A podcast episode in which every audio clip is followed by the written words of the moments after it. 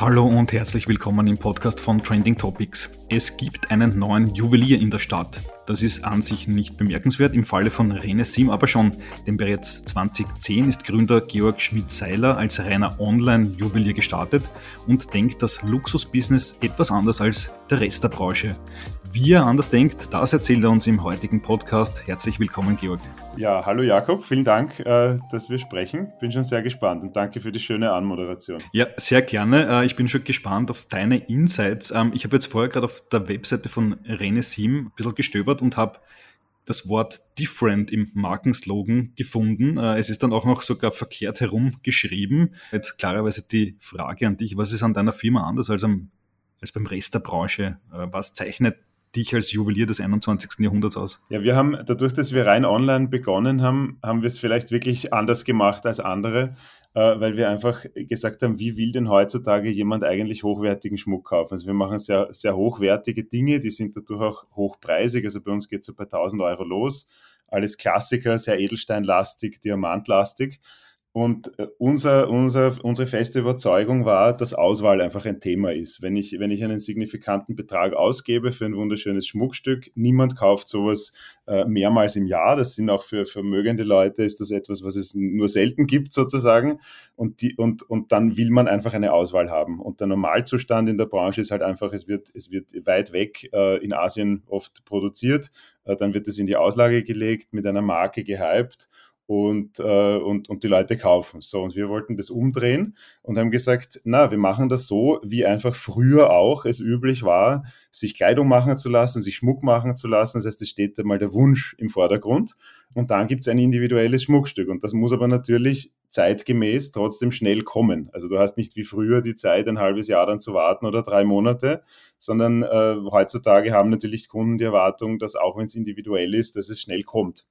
Und daraus hat sich ein, ein, ein Geschäft ergeben, dass wir gesagt haben, wir fertigen nur regional. Das heißt, es wird nur gefertigt in Süddeutschland, demnächst vielleicht auch in Österreich äh, und in Norditalien, aber nicht in Asien, weil einfach die Zusammenarbeit zu mühsam ist, die, die Lieferwege zu lang und die Unsicherheit zu groß. Aber die Edelsteine, die holen wir weltweit und da haben wir eine riesen Datenbank äh, über die Jahre entwickelt, wo wir ähm, über, über, mit Feeds arbeiten, die wir aber extrem anreichern mit unserem, mit unserem Know-how, sodass wir diese Auswahl bieten können und, und diese, diese Diamanten dann aus dem letzten Winkel der Welt äh, auch sehr schnell herholen können. Das heißt, Kombination, regionale Fertigung und, und sehr tech-enhancedes internationales Sourcing. Und das ermöglicht einfach eine Auswahl, die es so, behaupte ich jetzt mal, nicht gibt irgendwo anders, jetzt zum Beispiel in Wien. Mhm. Okay, das verstehe ich das richtig. Ich gehe bei dir auf die Webseite, habe irgendwie schon die Vorstellung, ich will den äh, Verlo Verlobungsring in Blau und Silber und kann das dann bei dir irgendwie on demand bestellen. Also Silber ist bei uns nur eine Farbe, kein Metall, weil wir machen nur, nur äh, 57er Gold aufwärts, also 18 Karat. Aber ja, grundsätzlich ist es so und du hast dann einfach die Wahl, ob du selbst äh, konfigurierst, also das ist im Prinzip eine, eine Konfektion, äh, oder ob du dir dabei helfen lässt, oder ob du ganz extravagant uns einfach deine Wünsche mitteilst und sagst, ich will was, was überhaupt niemand hat, und dann zeichnen wir es für dich, weil wir haben zwei Personen im Team, die auch Schmuck zeichnen können, also sowohl äh, digital als auch von Hand und dann gibt es was ganz Individuelles. Aber grundsätzlich, ja, genau. Mhm, okay. Und jetzt 2010 gestartet, äh, mittlerweile ja dann schon zwölf Jahre am Markt. Wie hat sich's entwickelt für euch? Ähm, weil man möchte ja meinen, dass Leute, die gewohnt sind, sich Luxus zu kaufen, die gehen da gerne in einen Shop rein, lassen sich irgendwie bezirzen von Verkäufern und so weiter. Sind das die, die auch online aufs Knopf drücken und sich sowas ordern? Also ganz ehrlich, die beste Zeit äh, und das rasanteste Wachstum haben wir in den ersten drei Jahren gehabt, wo, wo, wo die Meinung einfach noch wirklich total verbreitet war. Und wir sind halt mit einem E-Commerce-Mindset an das Ganze damals rangegangen, weil wir gesagt haben, äh, jedes Vertical, jede Branche ist ja irgendwann gefallen. Und erst hat sich keiner vorstellen können, dass man Bücher online kauft und dann war es die Kleidung, dann waren es die Schuhe und am Schluss ist einfach eins nach dem anderen gefallen und wir waren einfach die Ersten, die gesagt haben, auch der Schmuck wird fallen und das sind wir. So. Und dann waren wir die Ersten im ganzen deutschen Sprachraum, die Schmuck angeboten haben online für 500 Euro aufwärts. Und natürlich die Leute, die dafür offen waren, waren prozentuell gesehen sehr wenige. Ja?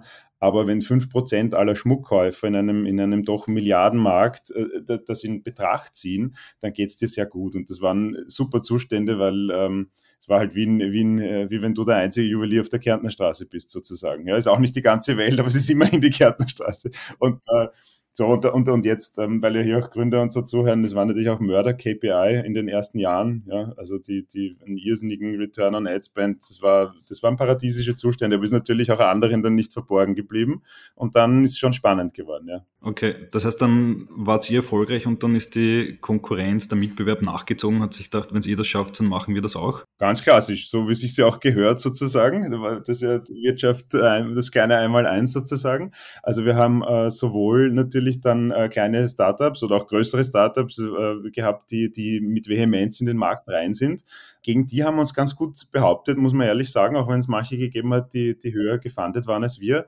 Aber natürlich sind auch die großen rein, die internationalen Brands, die haben dann irgendwann gesagt, wir haben zwar kein Interesse, äh, online wirklich zu verkaufen, weil wir haben ja unsere teuren Boutiquen aber wir lassen uns das sicher nicht abknapsen und sind dann halt schon vehement ins Online-Marketing eingestiegen und, und, und da gab es dann dadurch auch eine, eine, einfach eine Preisexplosion äh, bei den Klickpreisen. Also wir haben eine Verhundertfachung gesehen innerhalb von relativ kurzer Zeit bei den Klickpreisen.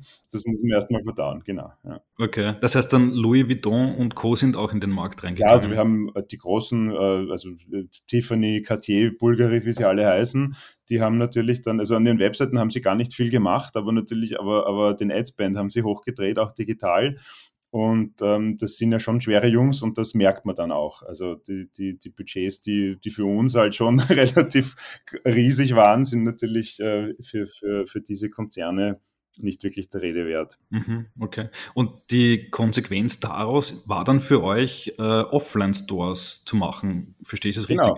Ja, also wir haben das, einerseits war es natürlich sozusagen ein, ein, ein Bauchgefühl, ja, aber auch eine, eine, eine ganz klare ähm, Rechnung. Also wir haben, wir haben gesehen, also als wir begonnen haben, war ein Store was sehr, sehr teures, ja, ein, ein, ein Ladengeschäft in einer teuren Lage ist natürlich auch teuer, aber im Vergleich dazu war online ein günstiges Mittel, um, um mit Kunden in Kontakt zu kommen.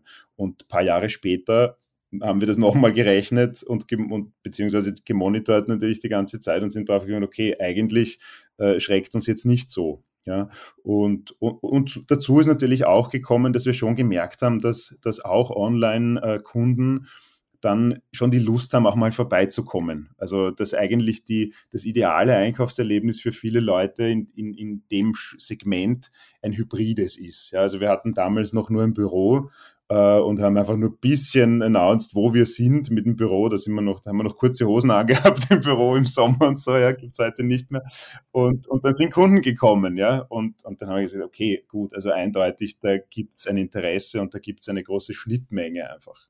Und, und dann war das eine klare Entscheidung. Okay, jetzt habe ich es in der Anmoderation eh schon irgendwie ein bisschen verraten. Ihr kommt jetzt auch nach Wien, weil bisher gab es ja den, den Store in München, aber jetzt kommt eine zweite Filiale dazu, richtig? Genau, und da sind wir schon, da arbeiten wir schon seit so zwei Jahren drauf hin. Ich habe 14 Jahre in München gelebt und da haben wir auch äh, das Unternehmen gegründet und bin jetzt aber wieder in sozusagen der Heimatstadt zurück.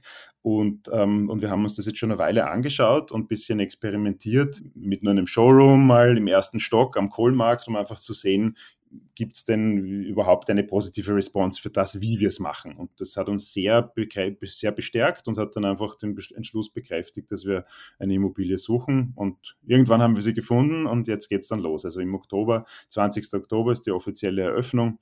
Da geht es dann, geht's dann voll los, ja. Genau. Wo ist der Shop? Wo darfst du schon verraten? Ja, sicher. Seilergasse 1, das ist das Haus Stock im Eisenplatz, also mitten, äh, mitten sozusagen im Zentrum von Wien, äh, wo, wo, der, wo der Graben auf den, auf den Stephansplatz trifft.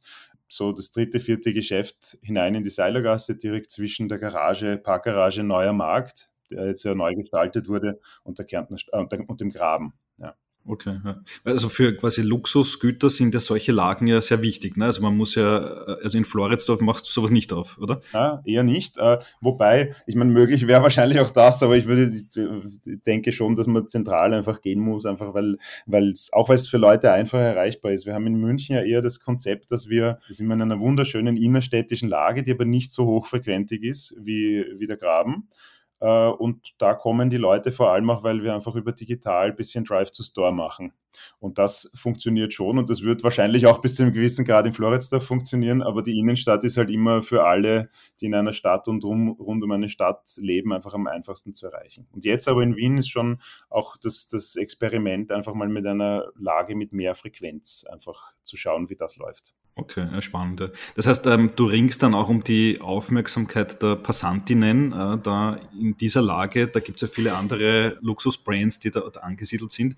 Was würdest du sagen, wie wird es euch gelingen, da rauszustechen? Wie wird ihr schaffen, dass da Leute mal bei euch reinschneiden? Also einerseits haben wir äh, ein buntes Nasenschild, Das ist, ich meine, jetzt ein, ein, ein, halber Witz natürlich, aber wir haben tatsächlich ein bunt hinterleuchtetes Schild uns, uns gegönnt für den Laden. Aber ähm, in Wirklichkeit sind es zwei Dinge. Das eine ist, wir, wir werden einfach online den Laden natürlich bewerben nach, nach allen äh, Regeln der Kunst, wie wir das halt, wie wir das halt immer schon gemacht haben, jetzt die letzten Jahre auch in München. Äh, und das andere ist, dass tatsächlich erfahrungsgemäß so eine Lage auch wirklich für sich selbst arbeitet. Also ich war jetzt auch in der Bauphase äh, ganz begeistert, wie viele Leute dann wirklich vorbeikommen und reinschauen. Das heißt, wenn du die Frequenz hast, fällst du auf. Und natürlich musst du den Laden ordentlich gestalten, dass er sichtbar ist, dass er schön ist, dass er einladend ist, niedrige Hemmschwelle hat und so weiter und so weiter. Aber trotzdem, die Lage arbeitet schon auch für sich, ist, mein, ist meine Erfahrung. Mhm, okay. Und äh, gibt es dann trotzdem irgendwie noch diese Verschränkung online, offline? Also gibt es dann im Laden auch irgendwie die, die Anknüpfung an den Online-Shop oder ist das eher getrennt davon? Nein, nein, das ist absolut da, weil wir auch im Laden digital mit digitalen Hilfsmitteln beraten, dort wo sie Sinn machen. Das heißt, wir verwenden unsere, unsere Konfiguratoren, äh, um, um da Kunden zu zeigen, was möglich ist weil bei uns eben äh, ein Diamant anhand aller Kriterien ausgewählt werden kann, die einem Kunden wichtig sind. Und wir, wenn du zu uns reinkommst und sagst, du willst für einen Betrag X äh, ein, ein, ein besonderes Schmuckstück kaufen, dann beraten wir dich erstmal, versuchen erstmal rauszufinden, was dir wichtig ist. Willst du was, einen besonders reinen Diamanten, einen besonders großen, einen besonders weißen? Da gibt es ja große Unterschiede. Und das, äh, und das erreichen wir mit Hilfe unserer Tools. Und die verwenden wir auch im Laden. Und dann ist es natürlich so, dass die Kunden einfach auch ähm, wirklich ziemlich flexibel dann zwischen Online, Telefon, Offline ähm, einfach wandern. Also die schicken eine Anfrage online, dann wird telefoniert, dann kommen sie in den Laden, dann wird wieder telefoniert äh, und da gibt es auch Teamwork bei uns. Das heißt, München und Wien arbeiten ganz eng zusammen. Ist mir auch mega wichtig, da gibt es keine Konkurrenz, sodass einfach ein Kunde auch immer jemanden erreicht. Ja? Also und dann, wenn die Wiener Beraterin gerade im Gespräch ist, dann kommt er in München raus und hat dort auch eine freundliche Person am, am, am Telefon, die ihm weiterhelfen kann, weil wir natürlich auch CRM-Systeme haben und so weiter und so weiter. Mhm. Und habe ich das richtig in Erinnerung? Renesim ist das erste oder eines der ganz ersten Startups, wo Hansi Hansmann investiert hat, oder? Das ist so, ja. Also die, das erste, da, da haben wir uns darauf geeinigt, hatten wir ein bisschen eine Diskussion. Äh, das erste ist Busu, ja. Ah ja, genau, mit weil, weil da die Entscheidung früher gefallen ist. Allerdings war er mit uns tatsächlich sogar früher beim Notar, also das war im Februar, Februar 2010. Aber wir haben uns darauf geeinigt, nachdem, nachdem Bernie und Hansi sich früher geeinigt haben, schon auf den Deal, gilt Busur als das erste, aber wir waren, wir waren eins der ersten beiden, ja. Mhm, okay, aber 2010, das war jetzt nicht unbedingt ein Jahr, wo äh, die ganze Welt über Startups geredet hat. Wie, wie habt ihr zueinander gefunden, beziehungsweise wie konntest du ihn überzeugen, in einen damaligen rein Online-Juwelier zu investieren? Ja, das war spannend, weil, weil ein, wir hatten einen gemeinsamen Freund, oder den haben wir immer noch, ja, den Alexander Svoboda, der, der ein sehr, sehr gut connecteter ähm, Ex-Berater und jetziger CEO ist, der einfach mitbekommen hat, woran wir arbeiten und, und gesagt hat, ja, er kennt da einen, das ist, das ist der Vater seiner ehemaligen, äh, der, der Mann seiner ehemaligen Volksschullehrerin, ja, völlig absurd. Und der hat jetzt in Spanien, äh, hat der Geld gemacht in der Pharmabranche und der kommt jetzt aber zurück nach Österreich und möchte in Österreich investieren. Und dann habe ich gesagt, ja gut, Österreich sind wir nicht, aber Österreicher sind wir, also zahlt sich vielleicht auszureden. Und dann kam der völlig unbekannte Dr. Hansmann nach München und wir haben dann auf Basis von so sechs, sieben PowerPoint-Slides äh, uns mit ihm geeinigt, weil er war damals schon so entscheidungsfreudig wie, wie heute und hatte irgendwie das Bauchgefühl, er will das machen. Ne? Und wir haben uns gedacht, okay, netter Kerl, von, von online hat er jetzt nicht viel Ahnung, Netzwerk hat er irgendwie auch keins in, in außerhalb von Spanien. Kann man sich heute überhaupt nicht vorstellen. Ja? Und dann hat er innerhalb von kürzester Zeit ist er da zum Zentrum des, des Ökosystems geworden. Das war schon super, da auch dabei zu sein bei dem Ritt mit ihm sozusagen. Ja, aber das heißt, du bist dann schon ein wesentlicher Mitgrund, warum Hansi Hansmann Startup macht, oder? Ja, ich, ich, bin nicht der Typ, der da so Credits jetzt nimmt, aber ich meine, hat, damit hat er irgendwie begonnen und das hat ihm getaugt und ich war dabei, sagen wir mal, so wie das alles gewachsen ist. Auch Hansman Group, da waren wir am Anfang zu, zu, zu viert und dann zu sechst und so, das war schon lustig. Mhm, okay.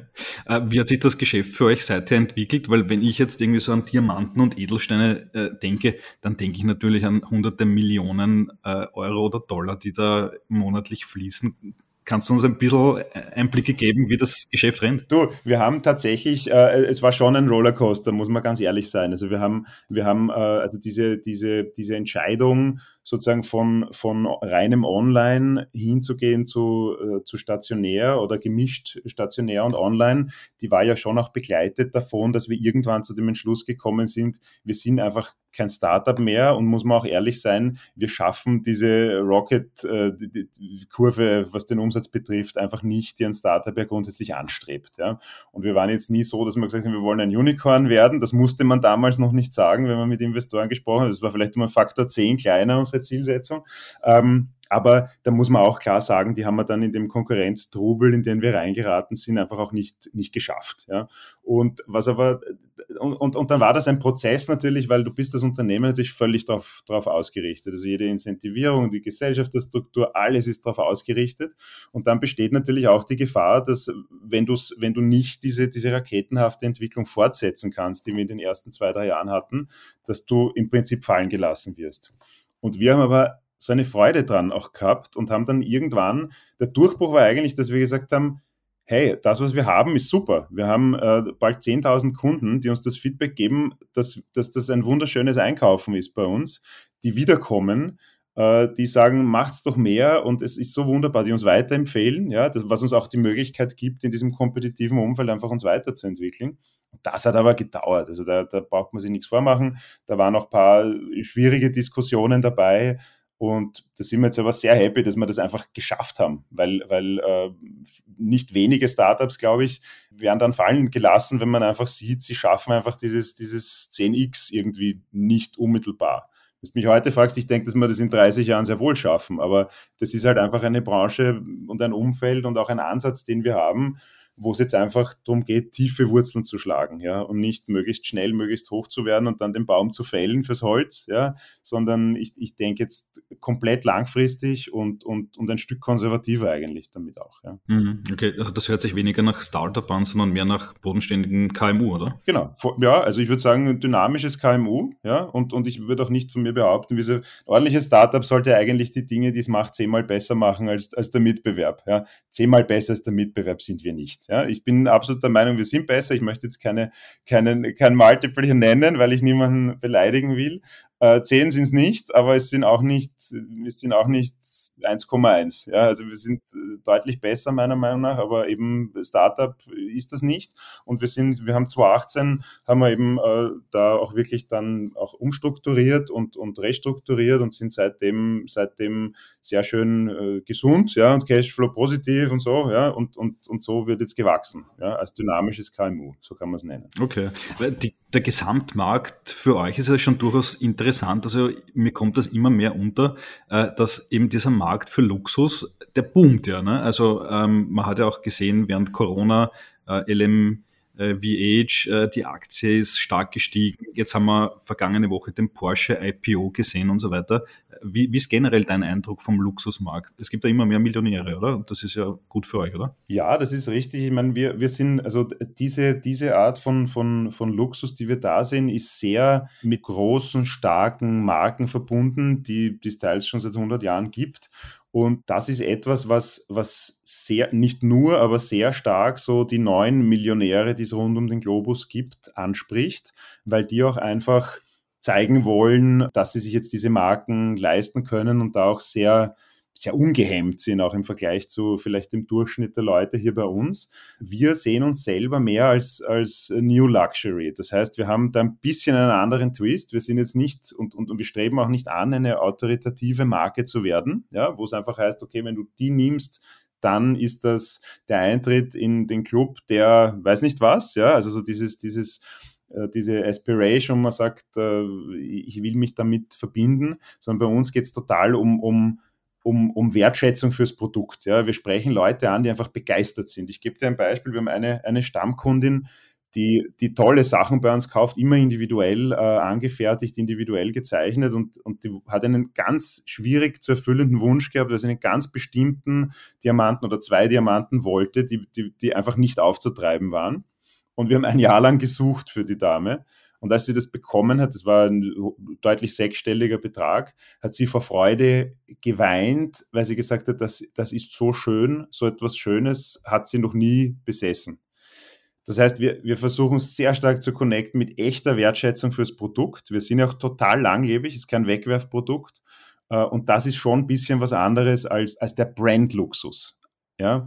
Aber natürlich, es stimmt, die, die Millionäre werden natürlich mehr und, und natürlich gehören auch Leute, die wahrscheinlich äh, so, so zu definieren sind zu unseren Kunden. Es ist allerdings auch so, dass wir auch Kunden haben, die für 2000 Euro ähm, bei uns ein Schmuckstück kaufen und die Leute sind wie du und ich und einfach sagen, ein Schmuckstück ist mir wichtiger als ein exklusiver Urlaub oder als überhaupt Urlaub. Also da, das, das zieht sich schon quer durch alle Gesellschaftsschichten, sagen wir mal, die nicht abgehängt sind. Ja, also es ist nicht ein ganz elitäres Thema. Ja. Mhm, mhm. Okay, weil den Verlobungsring oder den, den Ehering, den kauft man sicher bei euch dann unter anderem auch. Mhm. Was, was sind die beliebtesten Produkte? Ja, wir kommen ganz klar durch, den, durch die Online-Historie, sind bei uns Verlobungsringe am stärksten, weil wir da auch unsere Stärke einfach wunderbar ausspielen können, dass wir im Diamantensourcing einfach so gut sind. Und, und da, gibt, da ergibt sich ein Preisvorteil draus, da ergibt sich viel mehr Wahlmöglichkeit draus. Und natürlich sind es auch die jungen Männer, die, die da ihr erstes teures Schmuckstück kaufen und auf sich allein gestellt sind, weil es ja meistens eine Überraschung ist. Und die sind natürlich da connecten wir gut, weil, weil, weil wir sie mit Content abholen online und auch mit Beratung.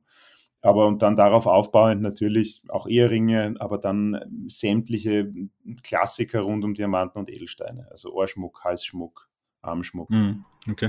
Und der angesprochene Porsche IPO, äh, was sagt der über den Markt? Weil an sich ist ja 2022 ein, gelinde gesagt, durchwachsenes Jahr, mhm. was äh, IPOs angeht, was den Gesamtmarkt angeht. Aber dann kommt Porsche daher und macht eigentlich einen, einen riesigen Börsengang. Was sagt dir das über den Markt? Ja, ich bin kein Börsenexperte. Ich habe zwar eine Volkswirtschaftshistorie, aber, aber ich bin kein Börsenexperte und auch notorisch, notorisch schlecht als Investor an der Börse. Aber was es, was es mir sagt über den Zustand, wie soll ich sagen, auch, auch über, wie soll ich sagen, ein bisschen auch den Zustand der Gesellschaft ist natürlich, dass, der, dass die wirklich extrem hochwertigen äh, Produkte, Firmen, Marken keine wirkliche Angst vor einer Krise haben müssen. Und dadurch, ähm, es ist ja auch Geld da und das ist auch was, was im Schmuck immer, immer eine Rolle spielt, gerade auch in Krisen, dass die Menschen sagen, na gut, das Geld habe ich und mir ist auch wichtig, es zu halten und deswegen erwerbe ich etwas, von dem ich ausgehe, dass es seinen Wert behält und da gehört Schmuck wahrscheinlich genauso dazu wie eine Porsche-Aktie. Hm, okay. Noch äh, ein, ein, letztes Kapitel zu deinem Thema, du hast das vorher schon angesprochen, ihr sourced die Diamanten, die Edelsteine auf der ganzen Welt.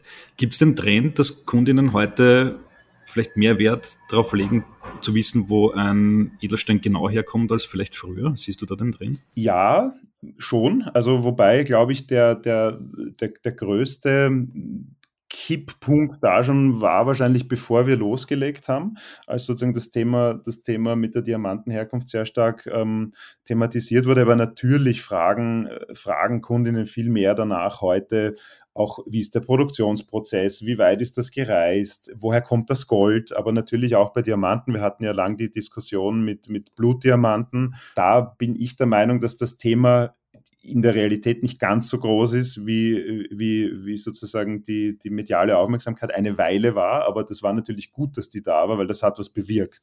Also wir haben seit 2003 gibt es ja das Kimberley-Protokoll. Das ist ein, ein Prozess, wo, wenn, wenn äh, international wirklich sehr ernsthaft daran gearbeitet wird, Blutdiamanten auszuschließen. Da arbeiten alle namhaften Länder und, und, und Produzenten mit, weil ja in Wirklichkeit niemand ein Interesse daran hat, die Branche sozusagen mit, mit schwarzen Schafen in, in, in Misskredit zu bringen. Und da wird meiner Meinung nach sehr sehr gut daran gearbeitet. Was noch wichtiger ist fast, ist, dass, es, dass sich sehr viel geändert hat in Bezug auf finanzieller Beteiligung am Erfolg für die lokalen Communities, für die Regionen, die Länder, in denen, in denen geschürft wird, vor allem in Afrika. Und das finde ich ist eine gute Sache. Damit schließt man als Konsument, wenn man äh, im Voraussehen ist immer, einen zertifizierten Diamanten zu kaufen. Immer mit einem Zertifikat einer unabhängigen Zertifizierungsstelle, die angesehen ist, am besten weltweit angesehen. Weil äh, dann kann man sicher sein, dass das eben dem Kimberley-Prozess unterliegt. Und dann kann es natürlich sein, dass in homöopathischen Dosen schwarze Schafe da irgendwas in den Prozess hineinbringen. Ich denke, da muss man ehrlich genug sein zu sagen, das kann man nie ausschließen. Wenn Menschen am Werk sind, gibt es immer auch welche, die, die, die unsauber sind. Aber ich gehe davon aus, dass wir da von, von kleiner als, als einem halben Prozent sprechen. Hm. Was hältst du da von dem Thema Blockchain? Weil das ist ja äh, eine Zeit lang immer so äh, herausposaunt worden. Das ist die Lösung. Äh, da kann man dann irgendwie 100% sicher sein, wo ein, ein Edelstein herkommt. Den kann man dann durch die Welt tracken. Stimmt das? Naja, Jein, ja. Also erstmal stimmt's, ja, aber, aber there's a but, ja. Also weil, weil ähm, die, die, die Konzepte, die es da schon vor zwei, drei Jahren so richtig begonnen und da habe ich mir ein paar Konzepte auch angeschaut und ich habe dann immer gefunden, naja, nämlich von unabhängigen Anbietern, ja, also Softwareanbietern, Startups, wie auch immer. Und dann habe ich mir immer gedacht, okay, natürlich kannst du das tracken, aber du kannst ja eigentlich nicht verhindern, äh, dass nicht irgendjemand eine Falschinformation in die Blockchain einbringt. Und natürlich ist die dann nicht mehr veränderbar aber du kannst sie einbringen. Ja, also wenn, wenn wir jetzt beide behaupten, du hättest das Interview nicht mit mir geführt, sondern mit, mit äh, weiß nicht wem, dann, dann ist das erstmal so online, ja. Und, und da bleibt es dann natürlich und dann, selbst wenn es keiner verändert, ist es einfach so. Und, und da gibt es aber jetzt schon auch, äh, da steigen jetzt aber auch die Großen ein, also die Biers zum Beispiel, äh, mit Projekten, wo es darum geht, ganz am Anfang schon äh, dem Diamanten eine unveränderliche ID zuzuweisen, sodass ich ihn wirklich weiter tracken kann. Und das ist dann, denke ich, schon spannend, äh, wenn es wirklich direkt bei der Mine passiert. Weil dann kann man nicht, und, und das Kalkül ist natürlich, okay, und dann soll die Konkurrenz sozusagen, weil mittlerweile gibt es ja Konkurrenz am Diamantenmarkt, ist ja kein Monopol mehr, dann soll die Konkurrenz halt auch beweisen, dass sie direkt an der Mine äh, hier die Diamanten zertifiziert. Jetzt ist es aber am Ende dann doch wieder so, dass es natürlich dann zurückfällt auf die Glaubwürdigkeit desjenigen, der das in der Mine macht. Also ohne Moral und ohne, wie soll ich sagen, kritische Recherche dann ja, in den Ländern wird es auch da keine 100,0-prozentige Sicherheit geben. Aber ich finde es ich einen guten Ansatz, aber ein Allheilmittel ist es sicher nicht, zumal ja auch jetzt schon eben sehr viel ernsthaft unternommen wird. Also nicht so, dass die Biers dann plötzlich aufhört, Blutdiamanten zu fälschen. Die tun es ja jetzt schon nicht. Ne? Also sie haben dann eigentlich, ist es mehr ein, ein Marketingthema an der Stelle und eine, eine, eine größere Hürde vielleicht für Mitbewerber, die, die eben nicht so sauber denken. Mhm. Okay, alles klar. Noch eine allerletzte Frage. Äh, wir leben ja in Zeiten sehr hoher Inflation. Ist das eigentlich auch ein Thema für deine Kunden, die äh, Edelsteine, Diamanten kaufen als Inflationsschutz? Ja, das ist fix so, ganz klar, weil, weil die Diamanten haben da eine sehr, einen sehr guten Ruf und nicht zu Unrecht. Ähm, also ist absolut kein Spekulationsprodukt, aber wir haben immer wieder Leute, die kommen und sagen, hier ist der Verlobungsring von meiner Mama, die hat ihn mir jetzt gegeben oder vererbt oder wie auch immer. Sie hat gesagt, er hat damals irgendwie 1000 D-Mark gekostet und wir sagen, ja, Glückwunsch, heute sind es 5000 Euro. Ja? Und, und äh, also und, und das ist so. Und, äh, und, und klar, es ist, es ist absolut ein, ein, eine Möglichkeit, äh, einen Wert zu parken. Und das ist das Faszinierende an dem Produkt. Es ist einfach, natürlich sieht es aus wie Konsum, aber Konsum ist für mich etwas, wo ich verbrauche. Und Schmuck, Echtschmuck wird nie verbraucht. Wenn, wenn er mir mal nicht mehr gefällt, kann ich ihn umändern lassen oder ich verkaufe ihn. Also es ist ein unfassbar intrinsisch nachhaltiges Produkt. Und, und natürlich ist es ja auch historisch als Inflationsschutz immer tauglich gewesen. Und es gab auch keine Übertreibungen, wie es jetzt bei Uhren war, zum Beispiel in letzter Zeit, wo es dann wieder so runterkracht. Das gab es bei Diamanten in der Form nicht und sondern nur viel leichter und viel seltener. Okay, eine spannende Sache. Georg, vielen, vielen Dank für diesen äh, Querritt durch die Luxus- und Juweliersbranche. Danke fürs Interview. Danke, Jakob. Hat viel Spaß gemacht. Gar nicht wehgetan. Super.